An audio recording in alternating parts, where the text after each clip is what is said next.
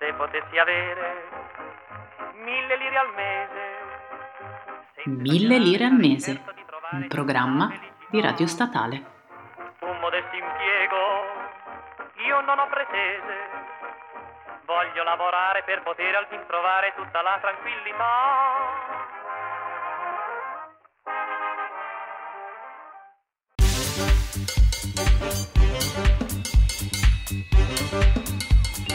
Bentornati alle interviste di Mille Lire al Mese, il programma di Radio Statale sul mondo del lavoro.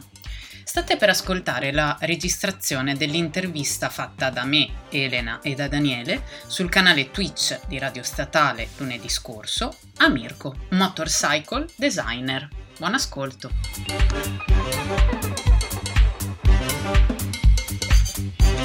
Bentornati amici di Twitch, amici di Radio Statale, bentornati alle interviste di Mille Lire al mese, il programma di Radio Statale sul mondo del lavoro.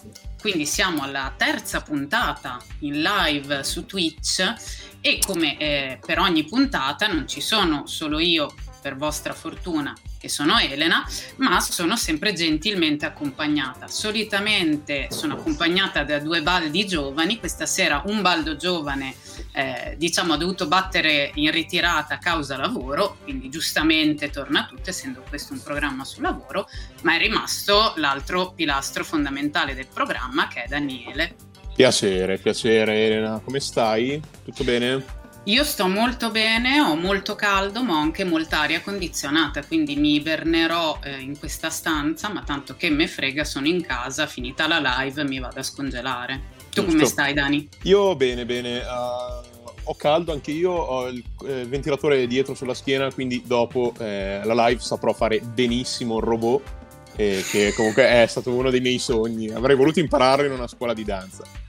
Ma Ci guarda, secondo me dopo potremmo provare insieme a farlo perché come vedi io ho l'aria condizionata proprio alle mie spalle, contando che eh, la fisiatra mi ha appena prescritto 10 sedute di fisioterapia, questo mi sembra l'allenamento propedeutico perfetto per iniziare un buon ciclo di fisioterapia, un po' di aria condizionata sulla schiena e si parte in discesa, diciamo. D- diamo, diamo lavoro al compagno fisioterapista. Ma siamo o non siamo un programma sul mondo del lavoro? Esatto, Cioè, noi vogliamo dare lavoro a tutti. Fra l'altro abbiamo quasi spoilerato l'ospi- l'ospite Ah, non di questa, ma della prossima puntata. Però andiamo con ordine. Oggi abbiamo un gradito ospite che fra l'altro tu Dani conosci da, eh, da tempo in memoria, Tantissimo. diciamo. Tantissimissimo. Tra l'altro, Elena, ti blocco un secondo perché c'è una cosa appena goliardica appena successa, mi hanno suonato al citofono, quindi eh, arrivo. Tu intrattieni. E questo, e questo è il bello della diretta, e questo è il bello della diretta.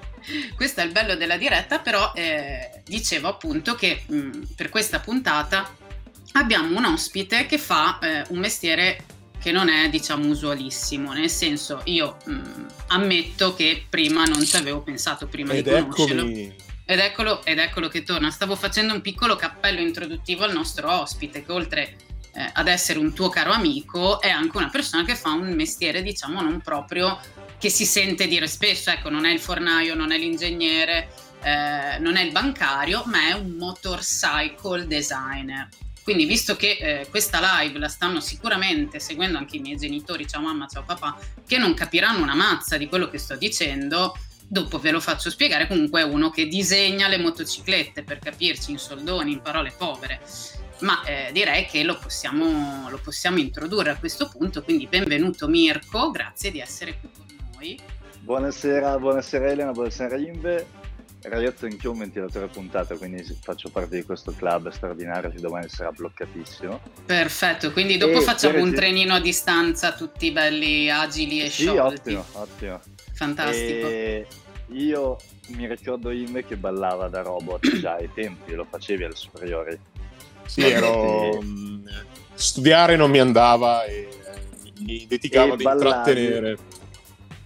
Sì, sì, è sempre È, stato... è proprio, è proprio un tuo vezzo allora Dani il ballo, sei un ballerino. Eh, io direi che il sì, mio mi vezzo è più fare il goliardico idiota. Questo... Ma non ti sminuire. Grande talento. È un ragazzo, anche secondo me hai un grande talento, non vedo l'ora, guarda, di vederti live, ballare e intrattenerci. Ah, beh, assolutamente, E- assolutamente. Io sono... eh, Eh, cioè, adesso non lo dico eh, perché però eh, spesso sento Roberto Bolle. Eh, ah, che... certo. Sì, sì, sì. Che ti chiede un po' di consigli.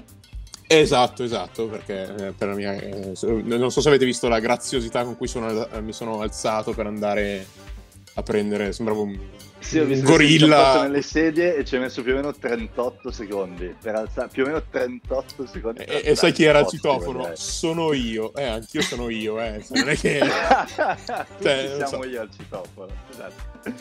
Comunque, potevi fare la gag di quelli della Jalapas. Buonasera Marco. Scusa stavo continuando nel cazzeggio intelligente come hai visto. stavo... vi stavo seguendo no, io... in questo momento volevo dire al genitore di Elena che c'è effettivamente chi disegna le moto perché effettivamente è una di quelle cose che quando sei piccolo non lo sai che esistono anche questi lavori e che tutti gli oggetti sono disegnati da persone. Tutti. Oh, le bottiglie, la, i bicchieri le maniglie, la bic che ha il buco nel tappo perché se ti va giù almeno non muore soffocato e ogni cosa effettivamente è disegnata in base alla funzione che svolge o comunque così dovrebbe essere e ah, ragazzi anche nel, nell'ambito del transportation design ci sono comunque delle branche che secondo me sono super pittoresche tipo eh, chi fa, chi progetta i carri funebri. Adesso non vorrei andare nel grottesco, Beh. però c'è qualcuno che fa, prende una macchina e la rende un carro funebre. Lo fa meravigliosamente. Cioè, Ma io ne sono super affascinata integra... invece. Esatto, capisci? Cioè, con la carrozzeria che si integra perfettamente con la carrozzeria del, dell'automobile, con lo stesso linguaggio formale, Pazzesco. eccetera. E anche le moto sono disegnate da, da persone. Ed è, da persone beh, molto divertente. Come te. Esatto. Io ci provo, ci provo. Io non mi prendo sul serio per niente, ci provo e mi diverto. Un saluto ai tuoi datori di lavoro. Ciao Stefano Casanova, il mio capo e anche mentore. Ciao. Sensei. Ehm, esatto, esatto. In questo lavoro è fondamentale stimare il proprio capo, se no non riesci a farlo. Cioè tu eh, devi tentare sì. di assorbire da lui ogni sì. giorno più che puoi perché lui sa 100.000 cose più di te e credo in tutti i lavori in realtà però forse in questo Ancora più, più di altri perché sì perché se un lavoro ti riguarda ovviamente la parte artistica, disegni, concepisci delle forme, dei volumi, però al tempo stesso ha degli enormi vincoli tecnici, quindi il connubio di queste due cose, chi lo fa da 20-30 anni, tu ti inchini e tenti di, di assorbire più che puoi assolutamente. Guarda, a me interessano e affascinano un sacco queste cose anche perché eh, ho, mm, mio, uno dei miei capi è designer, quindi mi perdo ogni ah. tanto in chiacchiere con lui. È effettivamente un mondo sconfinato e super interessante, però eh, Ecco, c'è già una, una, domanda molto interessante da un, uno spettatore con un nick altrettanto interessante che è Hummus22. Ciao Hummus22. Ottimo, mi che chiede al nostro amico. Piacciono i ceci. Eh, da car designer, quale carro funebre consigli? Beh, Beh bella domanda. mio, se posso, la, la Maserati Ghibli eh, trasformato in carro funebre credo sia imbattibile. Il fascino italiano che porta persone con il cappotto di Mogano credo che sia di un'eleganza totale. Anche se io forse vorrei essere trasportato in un furgone proprio, diciamo, alla... Mi spiacerebbe che qualcuno avesse progettato un mezzo per portare me, dato che sono già morto. Cioè, preferirei okay. davvero eh, ciao fratello, mettimi in un pick up, portami in un campo e sotterrami. Però stiamo andando ah. forse in un campo un fuori, po' fuori tema. Stiamo, stiamo, un attimo andando fuori, fuori tema, tema ma vago vago, eh. però guarda, io vorrei tantissimo essere ricca sempre se vogliamo andare fuori tema. Però tornando in tema, eh, inizierei con le domande e con la classica prima domanda che io ci tengo sempre a fare, anche se sono noiosa come mia nonna. Che cosa hai studiato Mirko? Raccontaci. Allora, io, io, ho fatto le superiori insieme al nostro amico, nonché pilastro di questa trasmissione, Daniele Invernetti. Feci geometra in una scuola che non diremo, verso la quale io non nutro molta simpatia. Quindi gestita, non lo diciamo. Non lo diremo nel modo più assoluto, gestita con una filosofia particolare, nostalgica e chi vuole intendere intende. Oh, che bello! Eh, e io amavo disegnare, credevo che andando a studiare geometra si, disegna, si, si facessero questo, quegli straordinari sketch architettonici, si disegnassero architetture, eh, case sulle cascate. Scoprì in seguito che questo, eh, questo indirizzo non c'entrava assolutamente niente con il disegno. Fantastico. Sbagliai, rimanendo comunque lì, venni bocciato e presi in in, eh, in, antipatia alla scuola in un modo totale, tant'è che l'abbandonai e andai a lavorare. Proprio così. Cioè, ah. alla vecchia maniera, lascio la scuola, vado a lavorare. Va bene, vado a lavorare, lavoro quattro anni nel mobilificio della mia famiglia. Eh, poi io amavo sostanzialmente già a scuola Inde può testimoniare, io passavo il tempo a disegnare, tutto il tempo. Ed è curioso pensare che gli stessi disegnini che i professori mi, mi strappavano e buttavano via, io oggi mi ci pago le bollette effettivamente disegnando, quindi forse in un sì, modo c'è da dire che c'è da dire che non tutti di... possono fare gli insegnanti, secondo me, c'è da dire che questo è un grande tema. Bisognerebbe, grande tema... bisognerebbe indagare un filino meglio quando si mettono delle persone a insegnare perché fondamentalmente costruiscono un po' anche loro il tuo futuro, dunque ecco, eh sì, eh, non sono sempre lungimiranti. Sì, sì, sì, ma, ma poi eh, eh, ricordo eh, che eh, cioè io, io, ho questo ricordo di Mirko eh, che c'era di, eh, l'ora di disegno tecnico, bisognava portare eh, una piantina eh, in cui la gente era stata sveglia di notte per farla con, con righello, con la squadra perché le linee devono essere dritte. E mi ricordo che Mirko tu l'hai portato su un foglio a quadretti disegnato a mano e, e ah, non prof... ricordo questo. E, e mi ricordo questa ricordo. cosa qua che la gente tipo ti... Sai tipo il miglio verde quando eh, il ragazzo cammina e tutti eh, eh, sanno che sta per andare a morire. E, e tu tipo, no vabbè, questo... Questo è un cretino, sì, questo è morto. In realtà allora... ti è andata bene, cioè eh, al professore andava bene ma perché sostanzialmente per me è una, è una, blasfemia totale rinchiudere l'arte del disegno tra squadretti, goniometri e compassi. Cioè, quello che è disegnare, che per me è qualcosa di, di viscerale e che se viene rinchiuso all'interno di alcuni tecnicismi perde inevitabilmente il suo sapore, eh, io infatti questa cosa facevo molta fatica nel mio lavoro oggi c'è, c'è molta tecnica, c'è molto, molti vincoli tecnici, però comunque disegnando moto e macchine eh, si parte sempre da degli sketch. È sempre un modo di disegnare molto dinamico, molto viscerale, perché inevitabilmente devi disegnare oggetti che si muovono, che aspetta, devono trasmettere aspetta, fermo subito. Spiega Scusami. che cosa sono gli sketch, perché non tutti sanno cosa vuol dire sketchare. Hai ragione. Allora, gli sketch beh, sono i bozzetti. È, uh, un bozzetto più viene fatto eh, a mano libera, ehm, in, modo, in, modo, istintivo, in modo viscerale, anche sporco, sproporzionato, però in cui c'è qualcosa, c'è un concetto, ci sono dei volumi che si intersecano. Più questo bozzetto è forte. Io, ad esempio, um, Uh, adesso cioè, non voglio entrare troppo nel tecnico, infatti tenterò magari di fare dei paragoni. Se andiamo a vedere anche nell'ambito dell'arte, ehm, se andiamo a vedere quadri realisti che tentano di emulare al 100% la realtà, spesso ci trasmettono poco a livello di, eh, di emozione. Invece se vediamo, spesso quando andiamo a, alle, ai musei ci sono i bozzetti dello stesso quadro, i bozzetti, quindi i bozzetti di studio che fece l'artista per realizzare il quadro, sporchi, fatti a matita, in cui magari studiava la composizione, studiava l'anatomia. Quei bozzetti sono straordinari, sono meravigliosi. Vedi certo. il gesto, vedi la, l'emozione che lui metteva in, in questo e a, a, me ad esempio piacciono centinaia volte di più del quadro finito. Ehm, quella è proprio la tua deformazione questo... professionale, quindi dici? Sì, sì, sì, effettivamente. Questo sì, forse agli altri no, a, magari a molte persone piace effettivamente di più il quadro finito perché emula di più la realtà, però vedere jet, la gestualità, eh, questa, questa istintività secondo me trasmette molto di più che non la, la, la, l'effettiva tecnica, il riporto della realtà, insomma. Certo.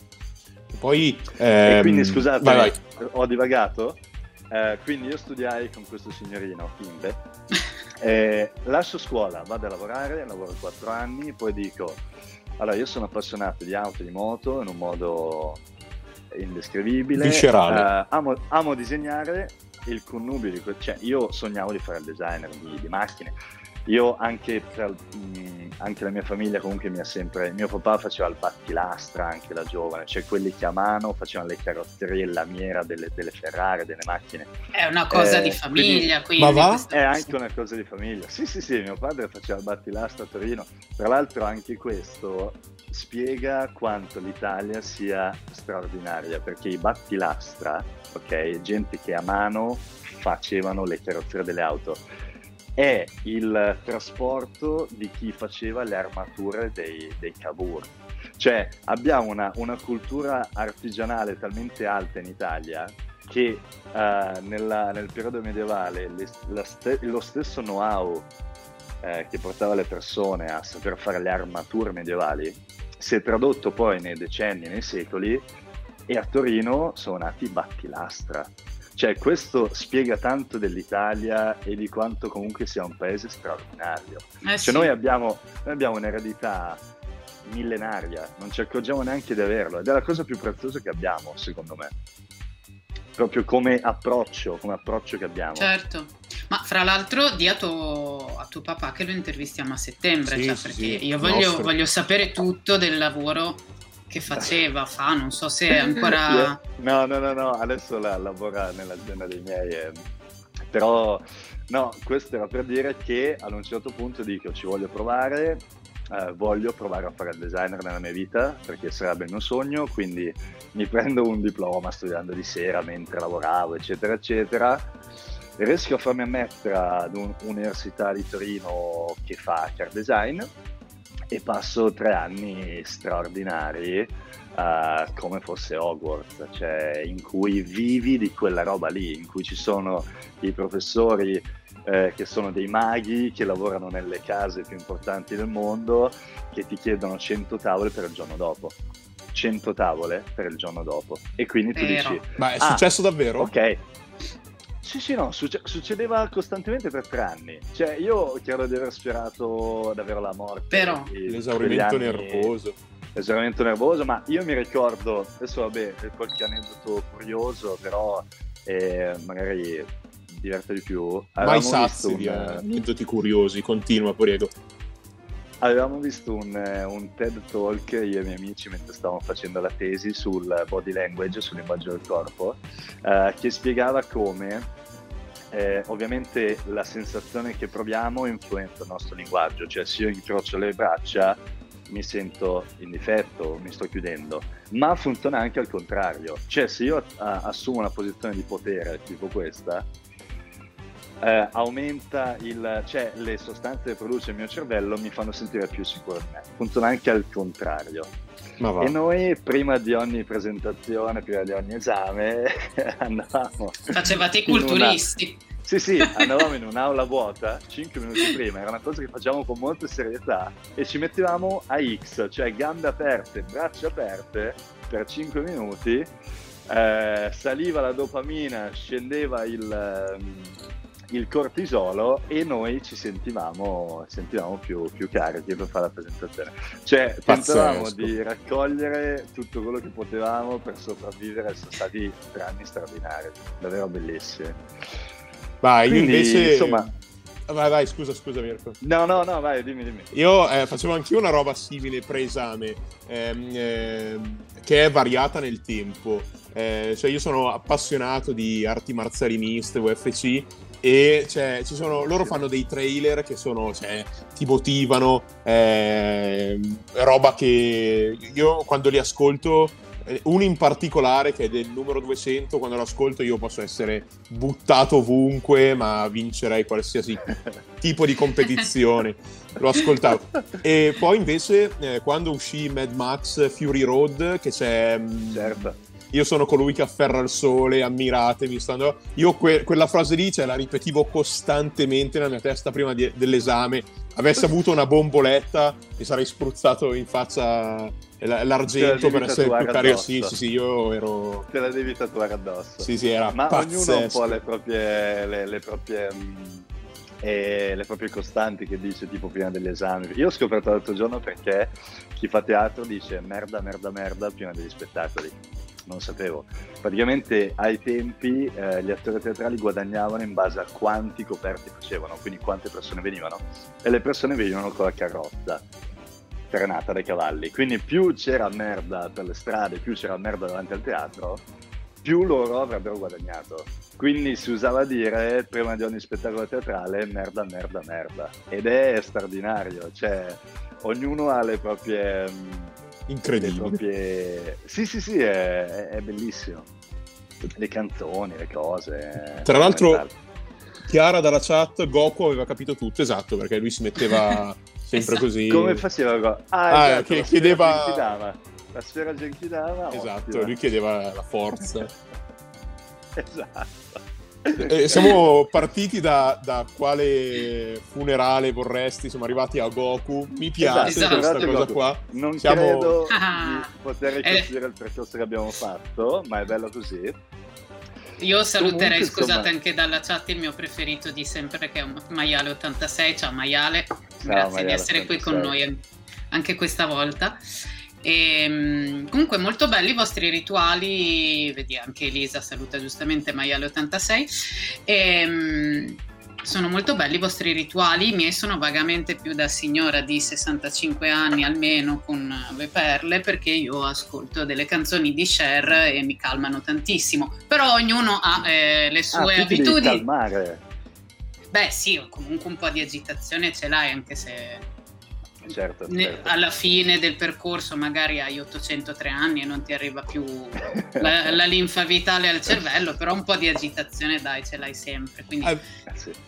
Vabbè, è vero che tra l'altro Elena sta studiando ancora, eh, qui, e però tutti, eh, tutti, gli altri di Radio Statale sono un po' in periodo esami perché c'è la sessione estiva. Vorrei dire una cosa, eh, se l'esame a crosette A, B, A, A, C, C eh, secondo me sono le soluzioni, eh, possono funzionare.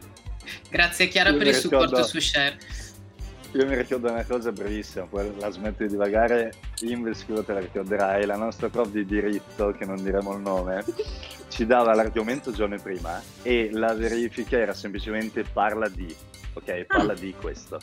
Quindi tu ti prepari la, verifica, ti prepari la verifica a casa, ma lei le firmava quindi cosa facevi? Facevi finta di scrivere per due ore, cioè le, Stavi le supercazzole. No, no, scrivevi il nulla. Ah. Come se fosse Antani, il supercazzole prematurato, lo scopellamento a destra. Poi scambiavi le verifiche, invece una vita fa e però dovevi ricostruire la firma della professoressa. Io ero molto bravo in questo, ad esempio, la mia manualità eh, in caso serviva.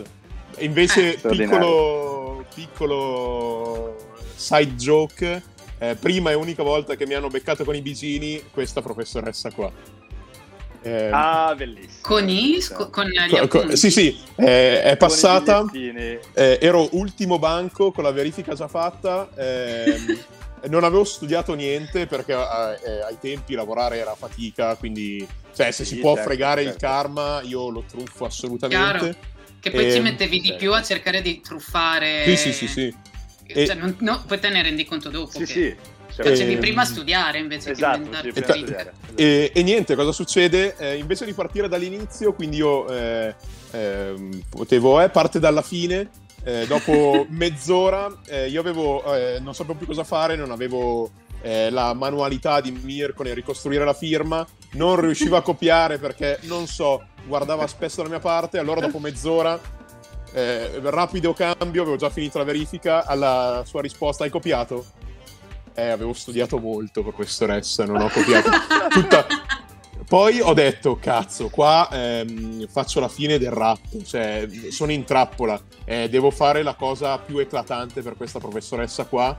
Eh, sono andato a dirle ho copiato e da lì in poi non mi ha più interrogato ed ero in terza e ho Confessò. sempre avuto 6-7 nella sua materia. Quindi politico, politico. ottimo. Ha apprezzato la, sì, sì, la tua onestà. Sì, ma ovviamente quando ho capito che avevo fatto il disfatto, stavo. Cioè, se caduto dalle scale mi rompevo come un cristallo, ero mega agitato, un pazzo. Stiamo, comunque stiamo divagando tantissimo, siamo alla seconda sì, sì, domanda. Sì, allora, torniamo, esatto. torniamo, in linea, torniamo in linea. Quindi per chiudere eh, faccio questa scuola a Torino di care design, esco con ottimi voti, non dirò quanto, e uh, grazie dei Career Day sempre in questa scuola faccio uno stage a Bologna in Ducati, fortunatissimo di essere entrato nel tempio della progettazione per sei mesi e poi ho trovato lavoro qua in Benelli, sono a Pesaro, vivo a Pesaro, lavoro qua. Quindi fine, siamo arrivati al presente. Ottimo. Ma eh, la curiosità mia, a che età ti sei iscritto quindi all'università alla fine?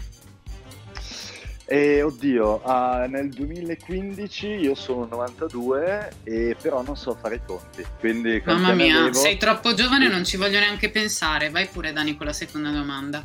Seconda domanda è... Mi è venuto già mal di testa a pensare a quanti pochi anni hai. il, l'elefante nella stanza è stato svelato, diciamo Mirko fa il motorcycle designer, ma di cosa si occupa? Allora, allora, ottima domanda anche perché i, i, il designer è una figura che in Italia non è ancora ben stata compresa. Anche solo, ad esempio, l'altro giorno sono andato in banca a fare una carta, dovevo inserire la mia professione e non c'era, anche solo disegnatore industriale, non c'era, ho dovuto mettere tipo architetto, vabbè. Fantastico. Allora, il designer sostanzialmente cosa fa? Eh, nel mio settore, nelle moto, arriva una base tecnica, che vuol dire telaio, motore, ruote, la ciclistica di una moto, nuda, ok? Come fosse lo scheletro di una persona. Ti arrivano delle indicazioni a livello di eh, indicazioni commerciali, quindi da marketing ti viene detto questa moto dovrà essere più o meno una moto più turistica, più sportiva, avrà questi competitor, sarà disegnata per questo pubblico, verrà venduta in questi paesi. Tu prendi tutti questi ingredienti, li mescoli e inizio a disegnare. Fai questi bozzetti che, mm, specialmente all'inizio, meglio se siano, diciamo, il più artistico possibile o comunque se si parli di, uh, di volumi che non siano dettagliati, come se, uh, come se dovessi disegnare un corpo umano e iniziassi a dire ok, qua c'è un volume che è più o meno la testa, le spalle e trovi le proporzioni, diciamo. Questo è, è tutta una questione di proporzioni nel mestiere nostro che sono fondamentali. Poi da lì certo. i bozzetti a mano vengono trasferiti in digitale, quindi si disegna con Photoshop, si fa un disegno digitale però sempre bidimensionale. Da lì si fanno i primi modelli 3D. Uh, eh, oggi si usano eh, software di modellazione 3D che sono eh, straordinari perché è nata la modellazione poligonale, adesso non vorrei fare il nerd, non vorrei dare uno specifico, sostanzialmente significa che sono nati questi software, tra l'altro molti gratuiti e open source, quindi che possono scaricare tutti, e che però incredibilmente si usano anche nei centri stile, che si modella in un modo come se tu avessi in mano um, un, un, un origami e iniziassi a costituire questa forma modificabile. Se tu prendi questo origami, tiri una faccia di questo origami, tutto il volume cambia e si... È un tipo di modellazione molto, molto viscerale, come se disegnassi in 3D, ok? Certo. Poi si passa a un tipo di, di modellazione molto più tecnica, eccetera, eccetera, e si arriva a fare il clay. Cioè, il clay è un, un'argilla, effettivamente, per si fa modellazione anche fisica uh, nel car design, ma soprattutto nella, nell'ambito della progettazione delle moto, perché tu, sulle moto ci vanno dei cristiani. Cioè il problema, molti di quelli che sono i vincoli tecnici, è che la persona non ci va dentro, ci va sopra. Certo. Quindi c'è tutto un discorso ergonomico come fosse un cavallo, in base a dove tu metti la sella, le briglie e le pedane, eh, questo triangolo ergonomico determina che segmento di moto sarà, come verrà guidata, come reagirà mentre è in strada. E quindi si inizia a fare un modello scala 1 a 1, proprio un modello eh, granetta reale, e si inizia a mettere questa argilla, ok? Si inizia a fare sì. il modello, è come se fosse una scultura. Questo clay eh, è molto malleabile ed è molto versatile perché si può aggiungere o togliere, cioè quando viene scaldato è molto malleabile come fosse pongo, quindi viene plasmato da, dai modellatori clay che sono degli artisti straordinari. si indurisce e viene lavorato con, come se fosse legno, diciamo, cioè con degli utensili che vai a togliere e vai a modellare, vai a scavare queste superfici che iniziano a diventare sempre più lisce, sempre più muscolose, sempre più belle. E lì saltano fuori ovviamente i primi problemi, sali e ti accorgi che ti dà fastidio la gamba quella superficie perché è troppo appuntita, eccetera, eccetera. E quindi torni indietro, rimodelli in 3D, ridisegni. Ed è tutto un palleggio, diciamo, avanti e indietro. È, certo. è, una, è, una, cosa, è una cosa che io ovviamente, cioè, io ho la fortuna di fare questo mestiere da tre anni, quindi sono uh, un, un, pischello e, sono, e non so ancora fare questo lavoro come si deve, ovviamente però i, i designer veri quando arrivano in questa fase hanno già idea di quali sono i vincoli ergonomici, i vincoli tecnici e spesso vanno già a disegnare delle cose che andranno bene già in questa fase di Cioè, beh, quella è anche esperienza, è chiaramente è, anche data dall'esperienza. Certo. Quindi sì, tu sì, fai certo. praticamente un lavoro che è di progettista c'è sì. una raccolta di un brief, quindi esatto, una, una, richiesta che ti dice guarda noi dobbiamo vendere le moto, moto target donna, mi viene da dire. Esatto, esatto. Che per andare in campagna eh, sabato pomeriggio deve essere colori, deve essere boh, non so se vi danno anche un'idea di che tipo di palette, colori, cosa, o stanno più... Quello viene, viene dopo. Viene dopo. C'è, un, c'è, proprio una figura professionale che è uh, chi fa color and trim, che si occupa ah. di uh, materiali e colori e grafiche ed è in realtà in una fase un po' più successiva. Uh, I brief generalmente riguardano più... Um, Uh, può anche riguardare a, a un sapore che deve avere il prodotto, ad esempio se la tua azienda ti dice che guarda uh, adesso va molto, c'è questo trend del, del, del, del neoclassic di fare questi prodotti tipo la Mini, tipo la 500, prodotti che hanno quest'anima un po' nostalgica però sono prodotti contemporanei. Sono svecchiati, certo quindi tu ti metti in questo mood per il quale disegni qualcosa che magari avrà le, il faro tondo, avrà dei richiami ad un mondo passato, avrà dei richiami alla, all'eredità che magari ha la tua azienda, magari vai a riprendere un modello che la tua azienda ha fatto negli anni 50, però lo porti nel mondo di oggi con delle proporzioni moderne, con delle tecnologie contemporanee e certo. questo funziona tantissimo nel mercato oggi. Se vedete un po' in tutti i prodotti, non solo nelle auto e moto, anche uh, nella moda, nell'industrial design,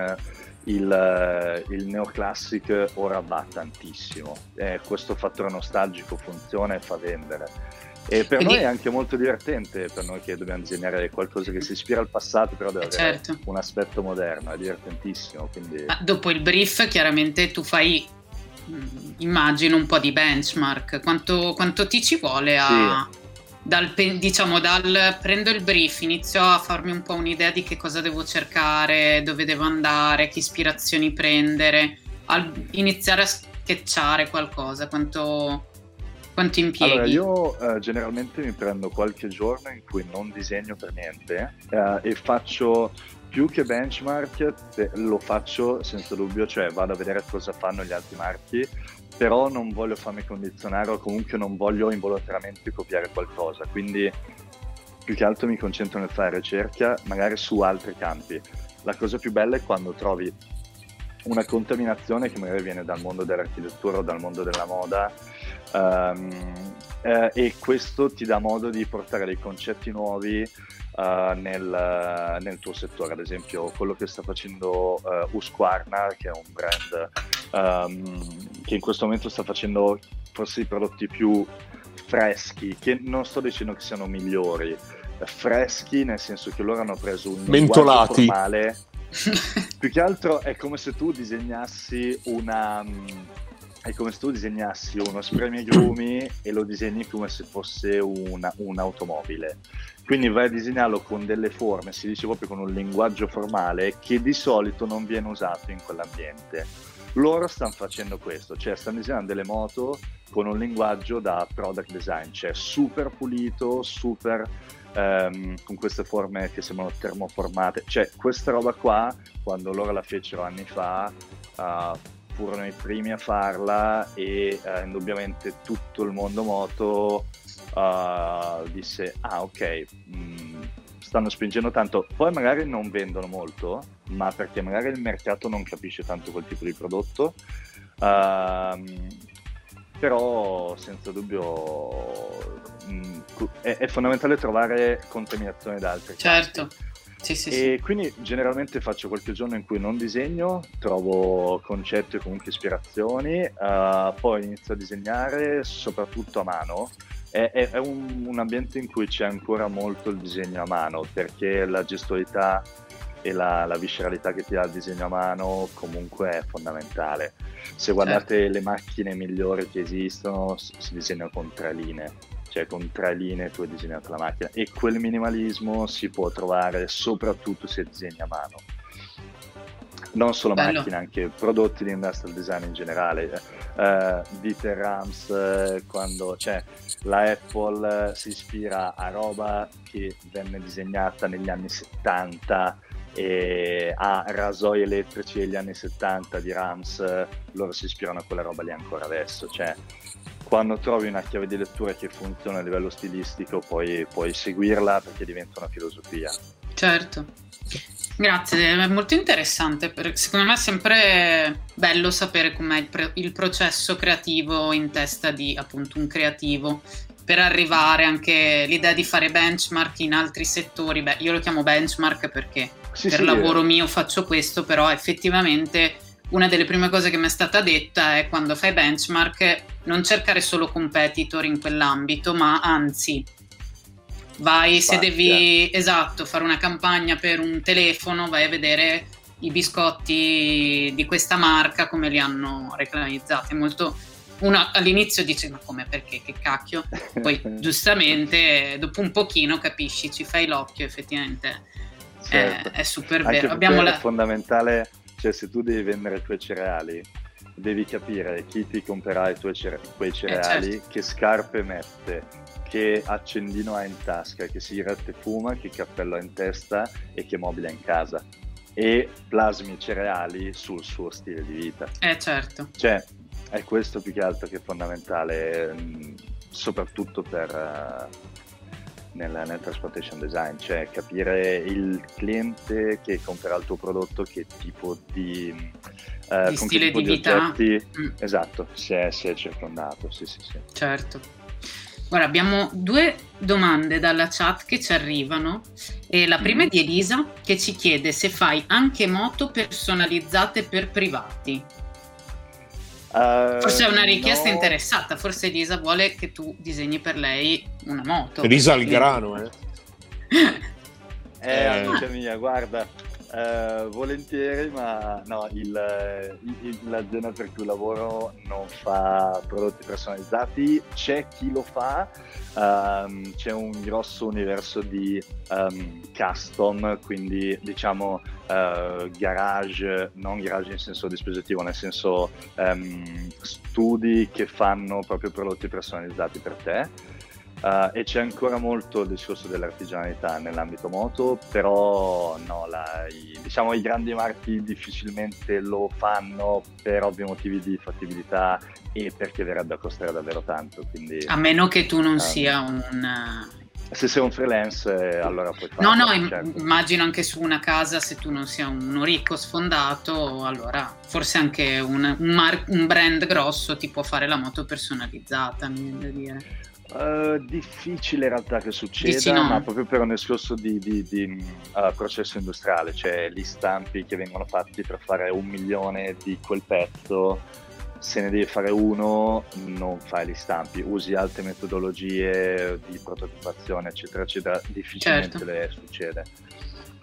Ah, in realtà questo, questo, discorso si chiama, cioè ad esempio la Lamborghini non sta facendo tanto ora, um, si chiama one off, cioè significa fare da tipo da 1 a 64 esemplari, non necessariamente uno solo, però un, un numero molto limitato di prodotti. E la Lamborghini lo sta facendo magistralmente, vai da loro e scegli tutto, il colore della macchina, gli interni, eccetera, eccetera. Però loro si stanno dedicando tanto a questo, nell'ambito moto pochissimi lo fanno e credo quasi nessuno dei grandi. Ma dai, domani vado in Lamborghini che credo siano accessibili questi one-off. Sì, sì, mi, Fa... Ne prendo una per tutto il direttivo della radio. Un... Va nella flotta aziendale di Radio Statale. Sì, sì, sì, sì, sì. So che farò così. Abbiamo anche un'altra domanda da parte di Marco, che è il nostro direttore, che dice: So che è una domanda che non andrebbe fatta, però giustamente facendo il birichino la fa lo stesso e dice: Fuori dall'ambito lavorativo, qual è la tua moto preferita? Uh, Oddio, wow. um la mia moto preferita è una moto che vinse il compasso d'oro qualche anno fa, eh, che per noi è un po' la massima riconoscenza che esiste, tipo l'Oscar del design, insieme alla Red Dot Award o altri premi, e che è il Panigale 1199. È una Ducati disegnata da Gianandrea Fabbro, che è un capolavoro assoluto. Eh, mi spiace non dire una Benelli, io ho una Benelli mia, quindi amo eccetera le Benelli, ma eh, questa moto è la scuola, cioè è un manifesto, è un manifesto di come si fanno le moto. Anche le parti che non si vedono sono disegnate come se fossero parti estetiche, cioè è come se tu smontassi una, una lavatrice e i pannelli dentro sono estetici, cioè sono disegnati da qualcuno. È una cosa straordinaria, un capolavoro assoluto. La prima parte di questa interessante chiacchierata con Mirko finisce qui. Vi aspettiamo alla prossima puntata per scoprire cosa ci racconterà nella seconda parte. Ciao!